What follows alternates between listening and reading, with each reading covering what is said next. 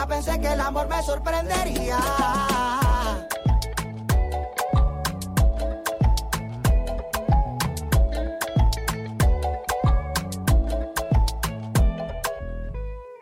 Ascoltatori, bentornati a questo nuovo appuntamento con l'informazione, la cultura e la musica dell'America Latina. Benvenuti alla puntata ottocentosette di Latinoamericando. Lo scorso giovedì abbiamo compiuto sedici anni di trasmissione ininterrotta, perché lo ricordo sempre che siamo partiti il primo dicembre duemilacinque in questa trasmissione che si occupa dell'altra sponda dell'Atlantico fuorché il Canada e gli Stati Uniti.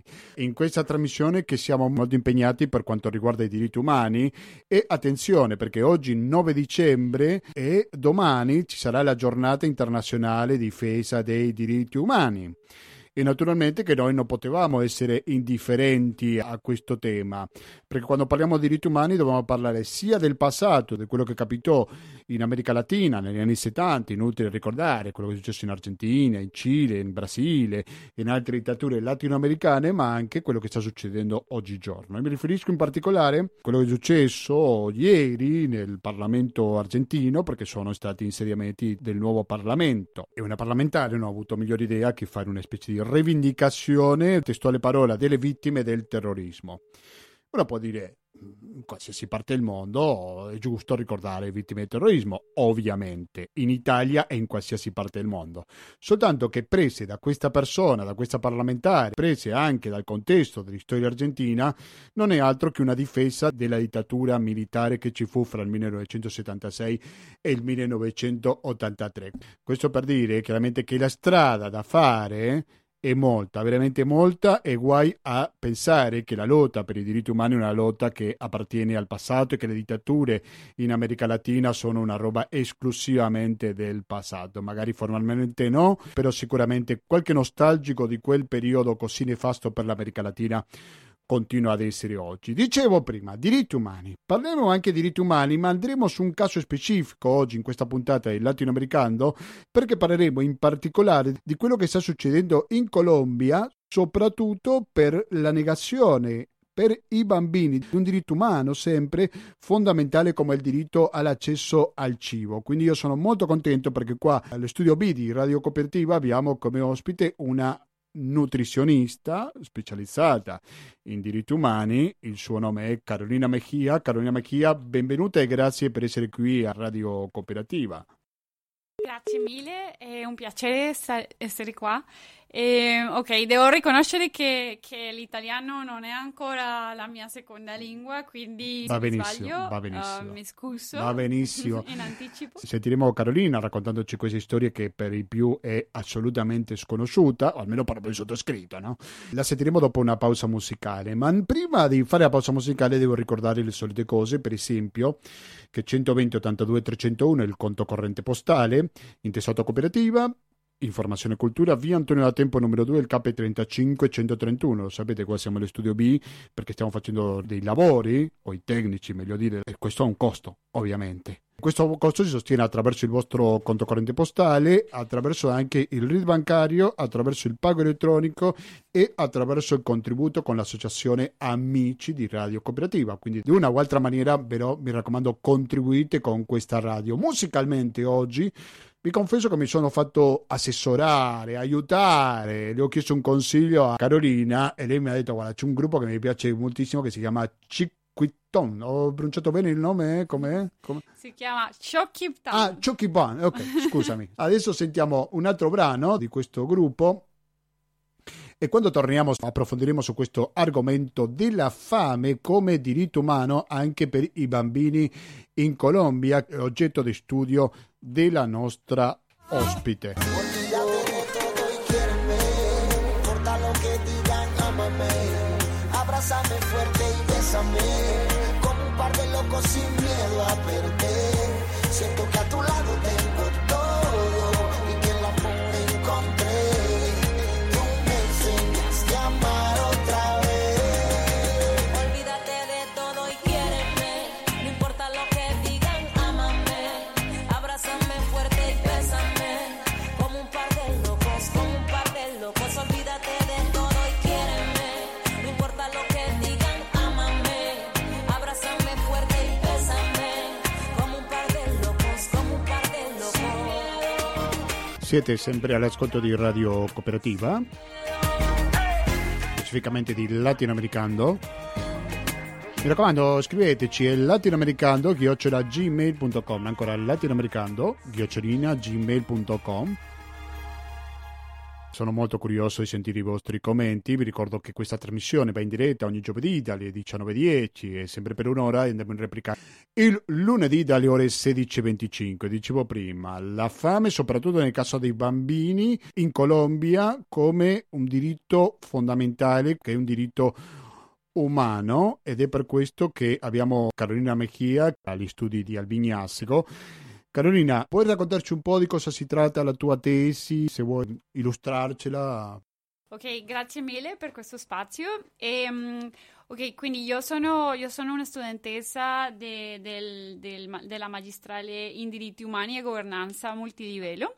E la mia tesi della magistrale um, tratta di... Tratta di trovare gli ostacoli in politica pubblica alimentare che impediscono di raggiungere il diritto al cibo dei bambini in Colombia. E vi spiego un po'.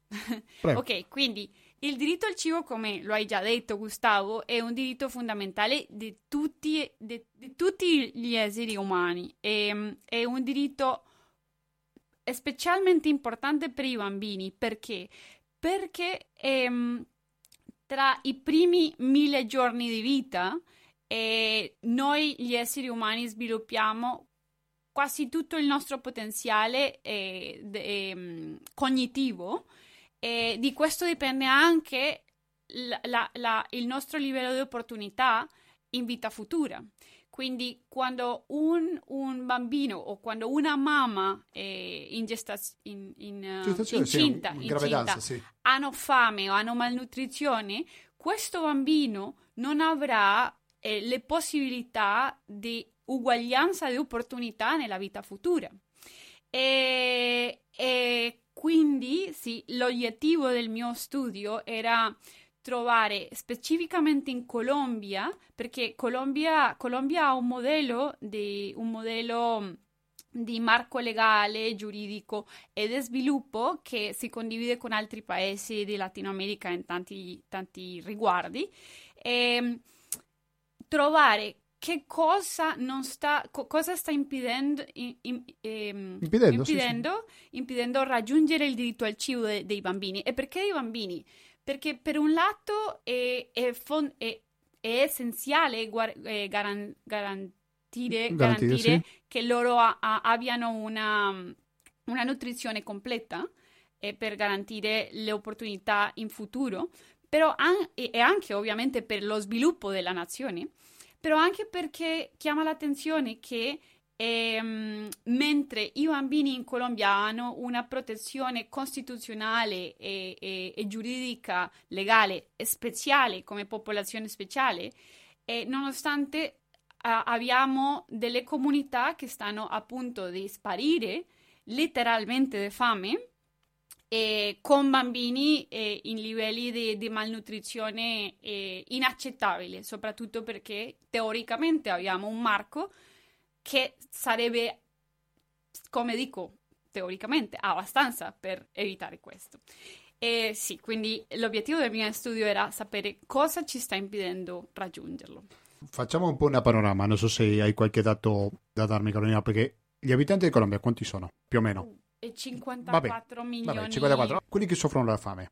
Okay. Hai idea di quante ne sono nel paese? Sì, sì, sì, stiamo parlando che che in questo momento quasi un cinquantacinque per cento della popolazione in Colombia soffre di insegurità alimentare. cinquantacinque per cento? Quasi cinquantacinque per cento di insegurità alimentare, non, eh, quasi cinquantacinque per cento in questo momento non possono, non riescono a, a gar- garantire eh, la, le necessità nutrizionali a, de, di una casa. È tantissimo. Eh, stiamo parlando sempre di zone rurali oppure anche nelle grandi città? Le zone rurali sono... Le più, le più colpite, eh, però è, è ubico, sì, sì, è, ovunque? È, è, è, si trova ovunque. Ah, ovunque, ovunque. Sì. E cosa è causato? Se ci fosse una causa, o magari wow. ci sono diverse cause. Ce ne sono diverse cause, infatti era questo un po' che, che io volevo mh, capire, no? Ah. E, e, per e, cosa, capire... e cosa hai trovato? Wow, eh, ho, ho trovato tantissime cose e mi piacerebbe mh, sì, sì, dire qual, eh, alcune dei, dei, dei quali sono tipo eh, i, i più eh, come per, almeno per me eh, eh, le, le, i principali.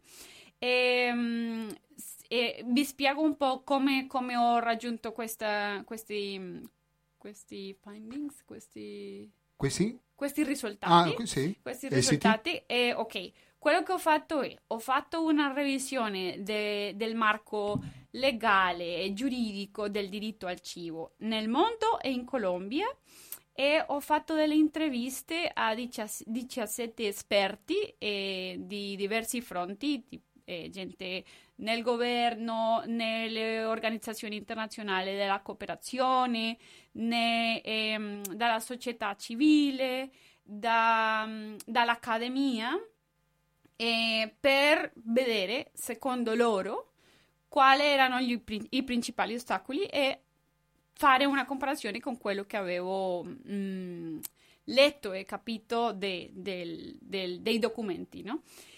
E um, avendo fatto questo, eh, ok, vi spiego un po' quello che ho trovato. Prego.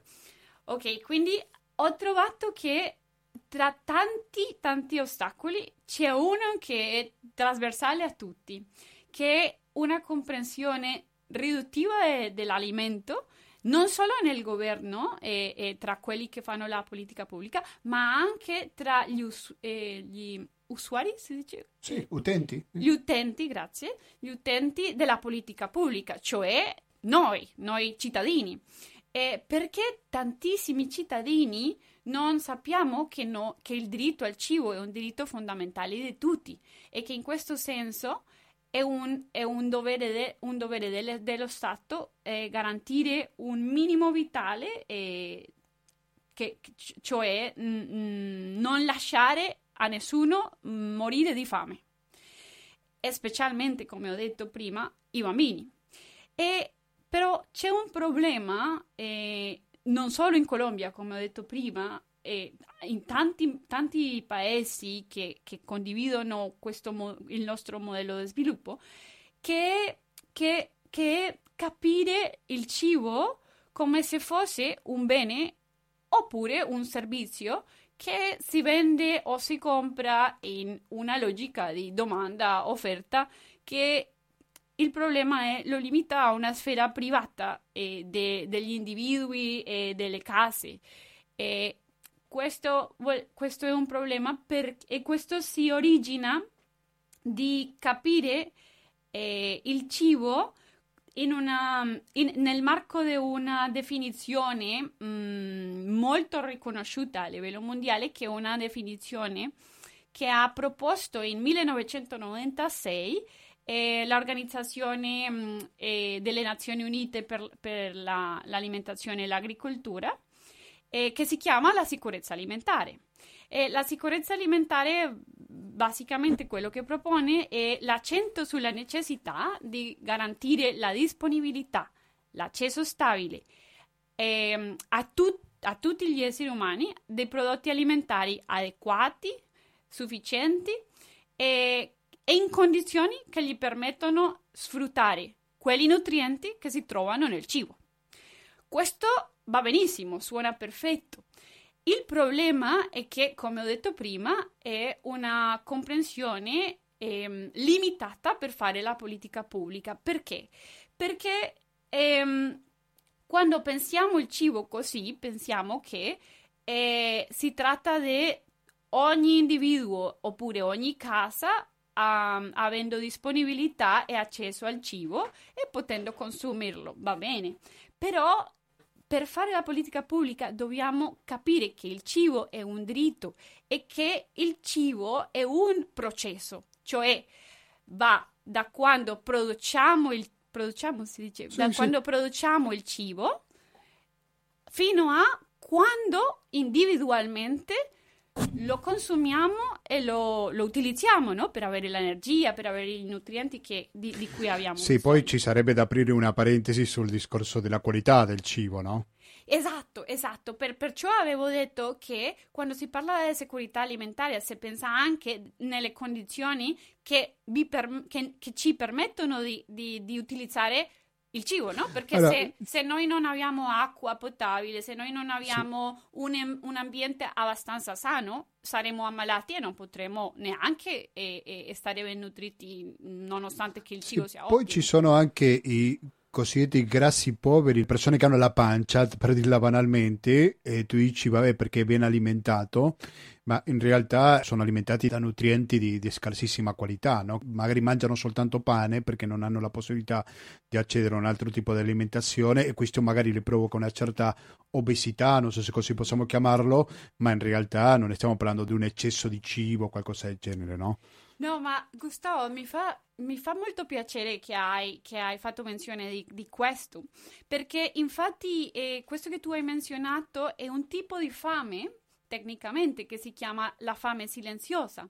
Cosa vuol dire? Vuol dire che forse mangiamo, non lo so, troppo riso, troppo pane, troppa pasta, quello che c'è eh, eh, eh, alla mano, però che eh, non è equilibrato, e quindi ci mancano dei nutrienti che sono essenziali per il nostro sviluppo, e questo sarebbe la, ma- la fame silenziosa. Può essere che abbiamo un peso normale, può essere che avrà- abbiamo anche sovrappeso, però non abbiamo mh, tutti, tutti gli nutrienti che abbiamo, di cui abbiamo necessario. Bisogno sì, esatto sì. Quindi eh, grazie, perché in un attimo parlerò un po' di questo, che è anche un tipo di fame che si trova in Colombia e che si trova in tutto il mondo, direi io.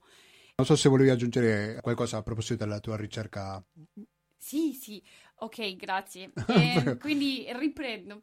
Quindi io, io vi dicevo che, che, che il problema mh, di avere una, una comprensione riduttiva de, dell'alimento è che non capiamo che è un, è un ciclo, è un processo che va da quando lo produciamo a quando lo utilizziamo.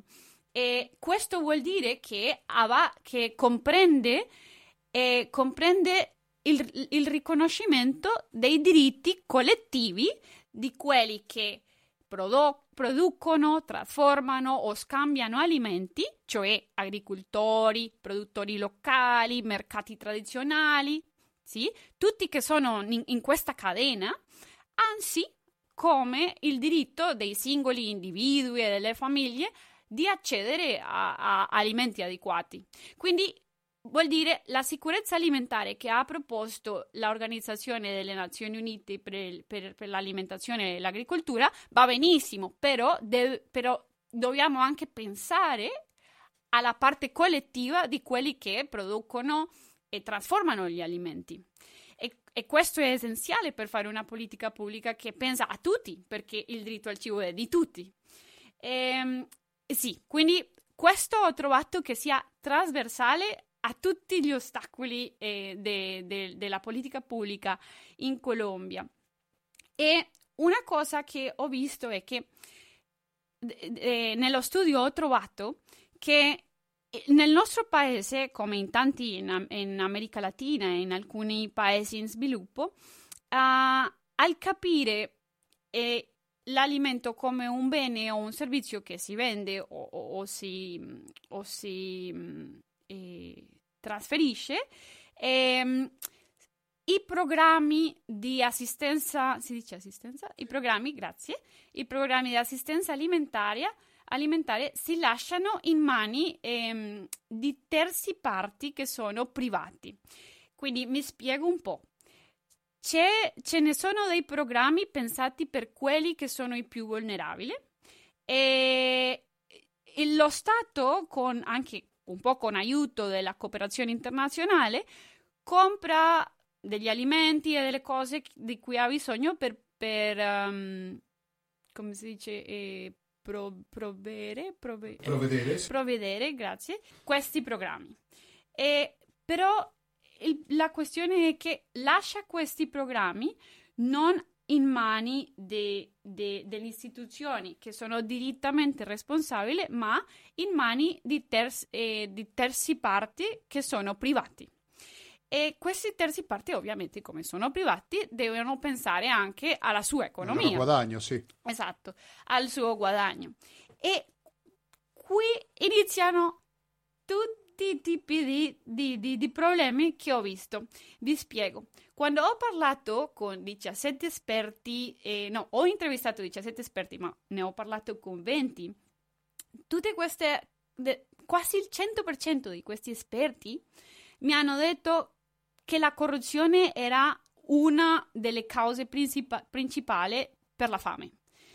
E io ho detto, ok, ma ce ne sono tantissimi tipi di corruzione. Ditemi un po', tra la vostra esperienza, qual- quali tipi di corruzione avete visto?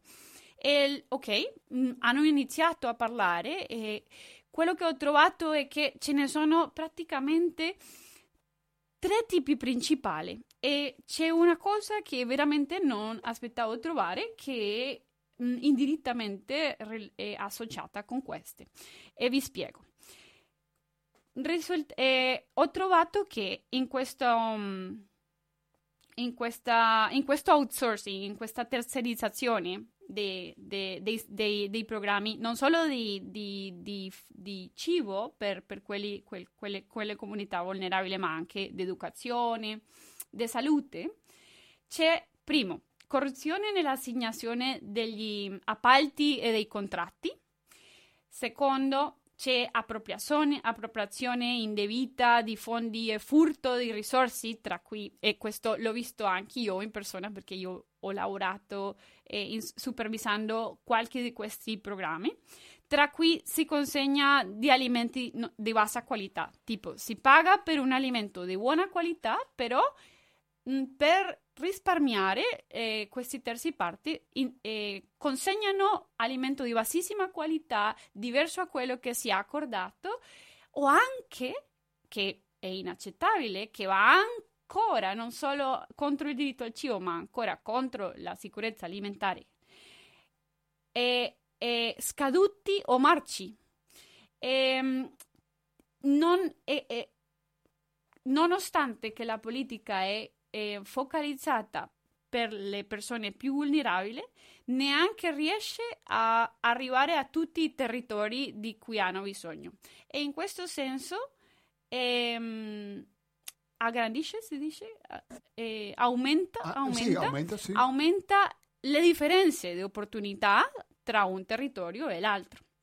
E il terzo problema che ho visto della corruzione, il, il terzo modo di corruzione, è la manipolazione delle statistiche di morte per malnutrizione infantile. Mi spiego. Eh, Per i paesi avere, ricevere de, delle agenzie di cooperazione internazionale eh, di soldi per l'aiuto, eh, si deve, si deve giustificare come si, come si utilizza quest, questo soldi. Eh, questo si condiziona a dire come stanno migliorando eh, tra il tempo le, le statistiche di malnutrizione, soprattutto infantile. Però il problema di condizionare l'aiuto a questo è che si manipolano anche i numeri, ovviamente, perché si deve, si deve fare vedere che si abbassano i numeri. E una cosa che abbiamo trovato in Colombia è che, per esempio, eh, gli os- ospedali eh, tra quelli territori che sono più re- remoti, si dice, sì. più remoti e più piccoli, E non stanno riportando le morti per malnutrizione e quando, quando la morte si, si associa a un'altra causa. Mi spiego. Quando noi abbiamo molta fame, uh, abbiamo molto rischio di, tan- di, di tante in- infe- infe- Infezio- infezioni, sì, infezioni, sì. infezioni.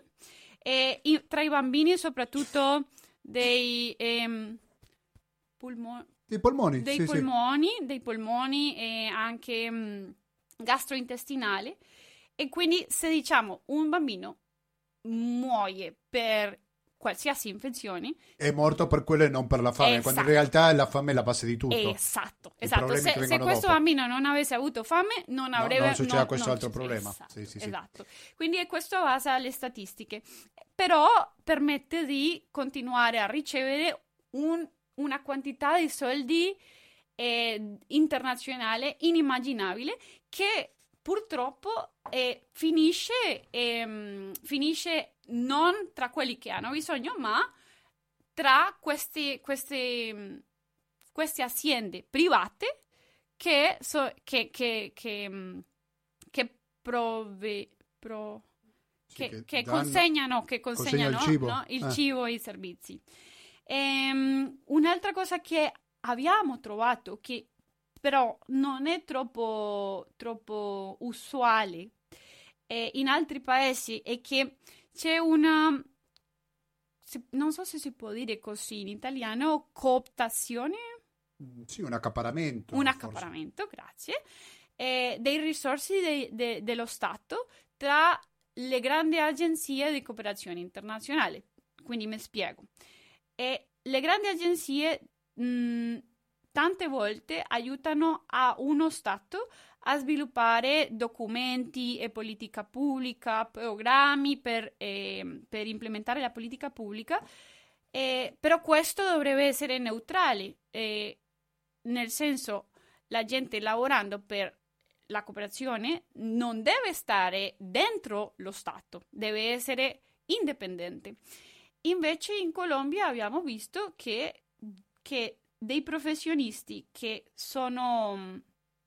Eh, contrattati per lavorare in progetti che sono per um, fare del consiglio allo Stato, al governo, mm-hmm. finiscono, so, no, sono inizialmente contrattati per le agenzie e, e poi il suo contratto passa ai mani del, dello Stato.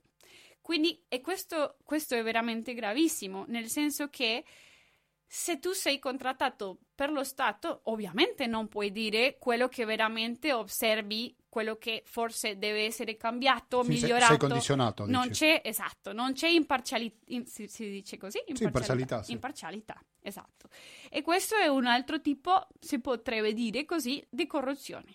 È una cosa che abbiamo visto che certamente non è, non è centrale, non è, è l'obiettivo del mio studio, però...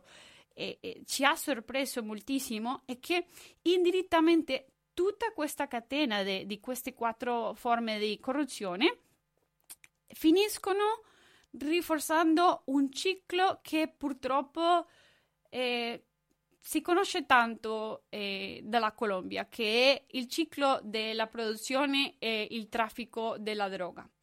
Perché? Perché ehm, quando... Quando si parla di fame nel paese, ancora se si parla tra i politici, tra quelli che implementano la politica, e si chiede, ok, abbiamo abbastanza dei risorsi, perché, perché il cibo non arriva a quelli che sono più vulnerabili? Sempre c'è la risposta, mh, la corruzione. Mh, hanno rubato i risorsi, mh, non arriva a questo territorio. E... Sembra come se la corruzione fosse, no, a, avesse, avesse diventato, fosse diventata, no, fosse, sì. grazie, fosse diventata eh, la giustificazione per non agire, e anche non agire senza trovare quelli che sono responsabili e le cause vere della, de, della fame. E questo chiama l'attenzione perché, perché la corruzione, chiamandola così, corruzione senza nomi, senza, mh, senza eh, posti, senza date, eh, si, si, si, si diven- diventa un, un panorama, no? Diventa, sì, tutto succede per la corruzione, però succede che se ce ne sono tanti co- eh, territori remoti, lontani, piccoli, e soprattutto che anche sono territori con poca agenzia dello Stato e tanto colpiti per il conflitto armato, questi territori sono mh, grazie, questi territori sono molto mh, propenso, sì. molto, molto, come sì, molto propensi, Mo- no? grazie, molto propensi a, a avere diversi tipi di criminalità, e anche tantissimi tra loro sono costretti a produrre co- cocaina, si dice sì. cocaina, o trasportarla, processarla, qualsiasi, il, il, il, qualche, qualsiasi la forma, eh, per sopravvivere. E tante volte non è neanche per eh, eh, volontà propria, ma perché non c'è neanche una moneta di cambio, ma la cocaina. E quindi se continua a avere fame e se continua a non risolversi eh, la problematica de, mh, della possibilità di accesso alla terra e di da, da, da, sì, perché questo è un altro questo è un altro grande problema in Colombia, la grande concentrazione della terra, e quindi senza nomi, senza colpevoli, ci sarà sempre la possibilità di avere quelli che producano, che trasportano eh, la cocaina. Sì, quindi che alla terra, come succede in tante parti del mondo, ha anche il potere veramente, da lì il fenomeno del land grabbing che si vede in tante parti del mondo, a partire da, esatto. dall'Africa e non soltanto. Dunque siete all'ascolto della Radio Cooperativa di Latinoamericando, la voce che state ascoltando è quella di Carolina Mejía, che ci sta raccontando la situazione che c'è in Colombia per quanto riguarda la fame, l'accesso all'alimentazione. Adesso facciamo una breve pausa musicale. Quando torniamo vorrei chiedere anche per la situazione attuale di questo gravissimo problema. Alla vigilia, lo ricordo, della giornata internazionale dei diritti umani, stiamo parlando di un diritto umano fondamentale come quello del cibo. Oh yeah. E quindi avremo più domande da fare alla nostra ospite. Rimanete all'ascolto della Radio Cooperativa, fra poco torniamo con la diretta, oggi nove dicembre duemilaventuno.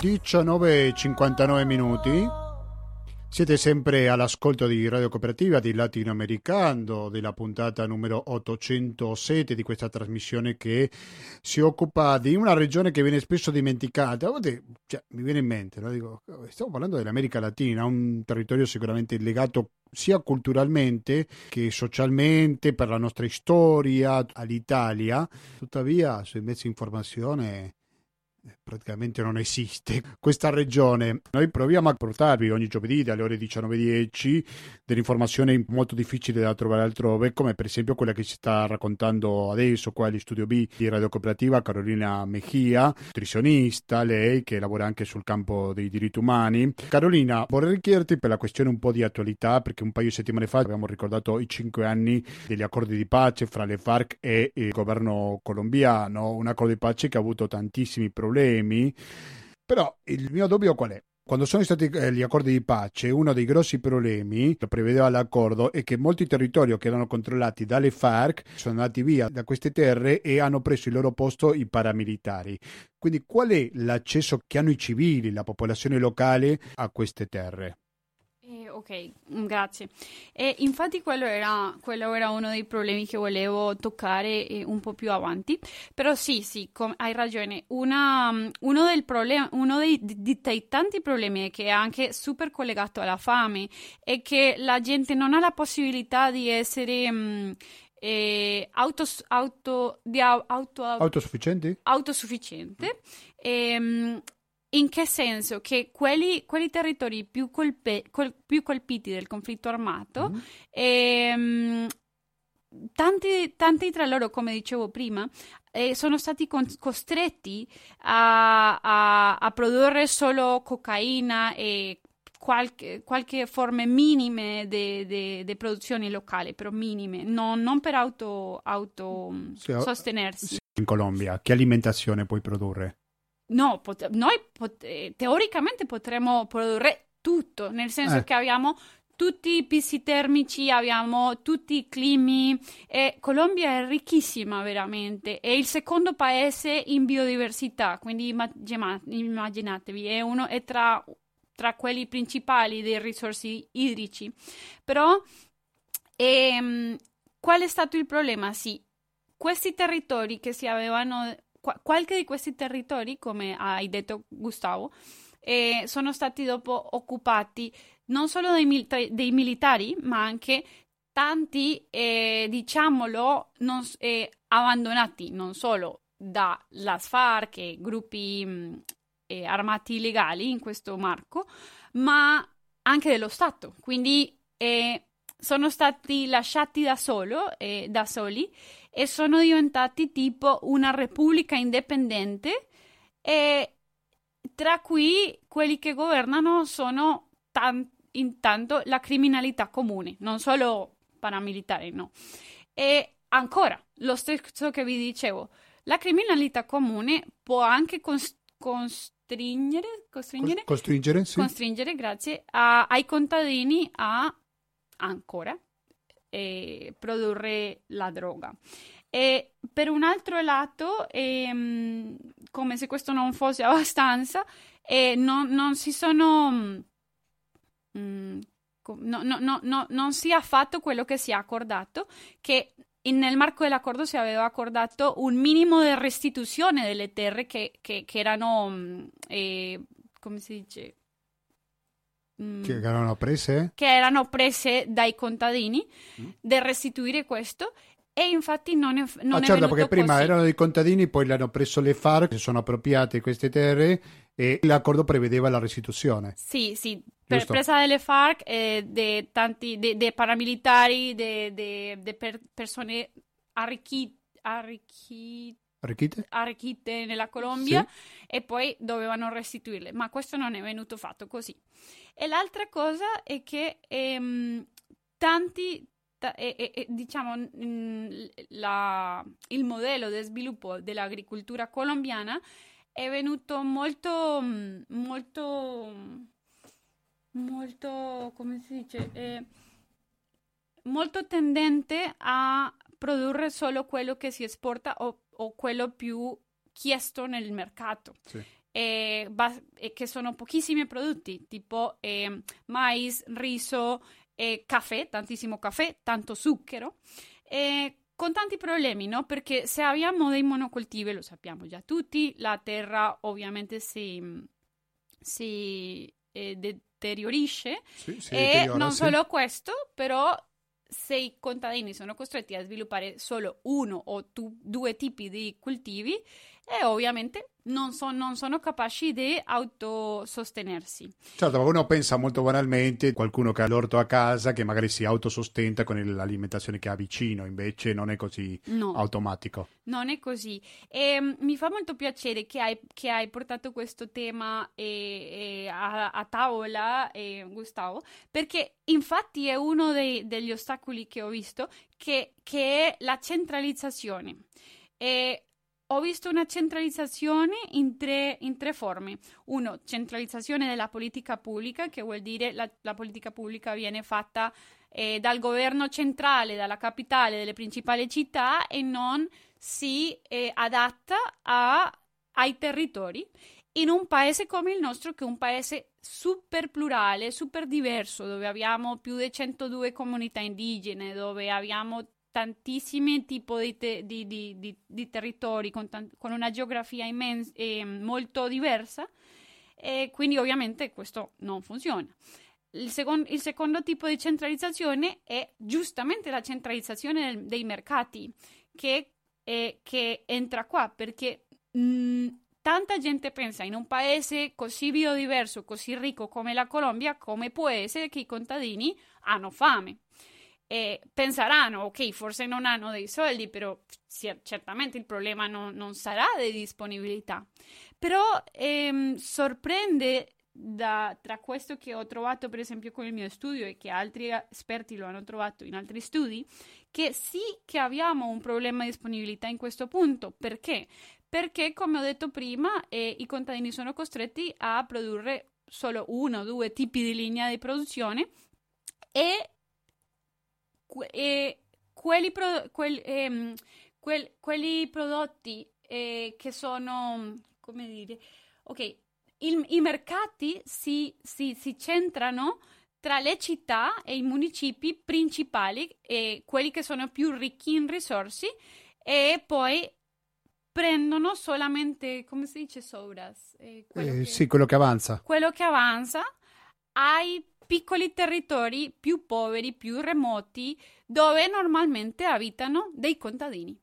Quindi vuol dire che questi contadini non hanno accesso a, aliment- a, a, a, a alimenti, cibo che è nutrizionalmente ricco, tipo frutta, verdu- frutta verdura, e, e legumi, e, boh, boh, tante cose naturali, e che quello che arriva, che non arriva sempre, costa tre, quattro, cinque volte di più che in città principale, e che, che sono diventati, in poche parole, quello che si chiama un deserto alimentare, e che quello che si trova è prodotti eh, ultraprocessati, tipo mar- grandi marche Coca-Cola, PepsiCo, grandi, grandi, del, delle grandi marche multinazionali, è quello che arriva lì e, e che è meno costoso, però ovviamente immaginatevi, prima parlavamo della fame silenziosa, ok, quindi questo è uno scenario di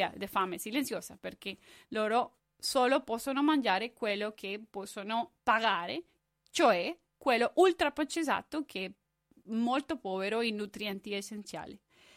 E finalmente c'è una centralizzazione dell'assistenza alimentare, che vuol dire che quei territori che sono più lontani, che sono più piccoli, neanche ricevono questi programmi di aiuto, che ovviamente non soluzionano, però neanche questo. Quindi le differenze e la, la distinguenza. Quindi mentre più lontano sei dai grandi centri urbani, più dimenticato sei da parte dello Stato. Esatto, perché questo. Ce ne sono que- alcuni di questi territori che sono nove dieci ore in macchina delle grandi città, quindi non arriva neanche questo. Quello, e le differenze... isolato completamente. Esatto. Esatto. Va bene, io ringrazio veramente tanto Carolina Mejía, nutrizionista che è anche di origine colombiana, ci ha raccontato un po' la situazione, un fenomeno che non conoscevamo, e credo che per risolvere un problema il primissimo passo sicuramente è conoscerlo. Grazie mille ancora Carolina, e ti aspettiamo qua agli studi di Radio Cooperativa quando vuoi, ok? Ok, grazie mille, grazie a tutti. Abbiamo sentito la voce di Carolina Mejía, la nutrizionista, che ci ha fatto un panorama di questo fenomeno che, mi raccomando, dobbiamo stare sempre attenti, è eh, di un diritto fondamentale, un diritto umano importantissimo come quello di mangiare, niente di più, niente di meno. Domani, che lo ricordo si compie, dico perché ci ascolto in diretta, la giornata internazionale per i diritti umani. Dico poi ci ascolti in diretta perché questa trasmissione va anche in replica il lunedì dalle ore sedici e venticinque.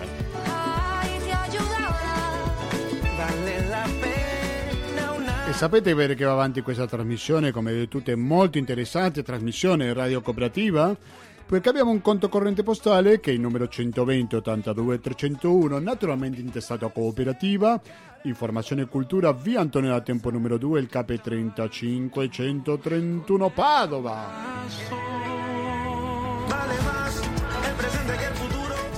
Il R I D bancario, il pago elettronico e il contributo con l'associazione Amici Radio Cooperativa sono i metodi alternativi per aiutarci alla sopravvivenza di questa emittente, la quale potete ascoltare attraverso l'F M novantadue virgola sette per il Veneto in genere e il w w w punto radio cooperativa punto org.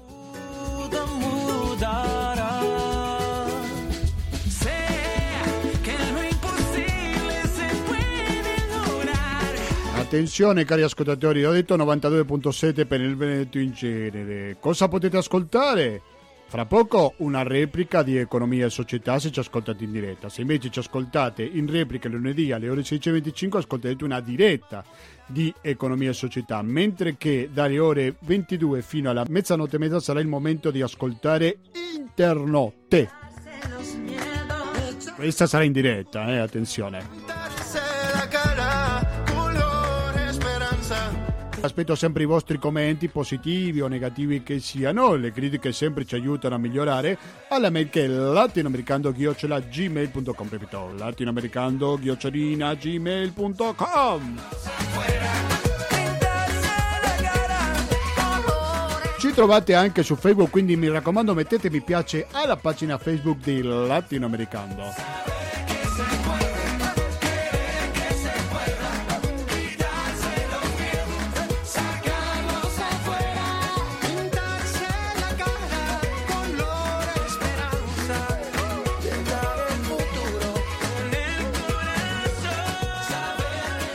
Quindi basta, mi raccomando, continuate all'ascolto di Radio Cooperativa sull'F M novantadue virgola sette o sul w w w punto radio cooperativa punto org. Noi ci riascoltiamo lunedì prossimo alle ore otto e trenta con la rassegna stampa e Radio Cooperativa. Da Gustavo Claros, grazie e alla prossima.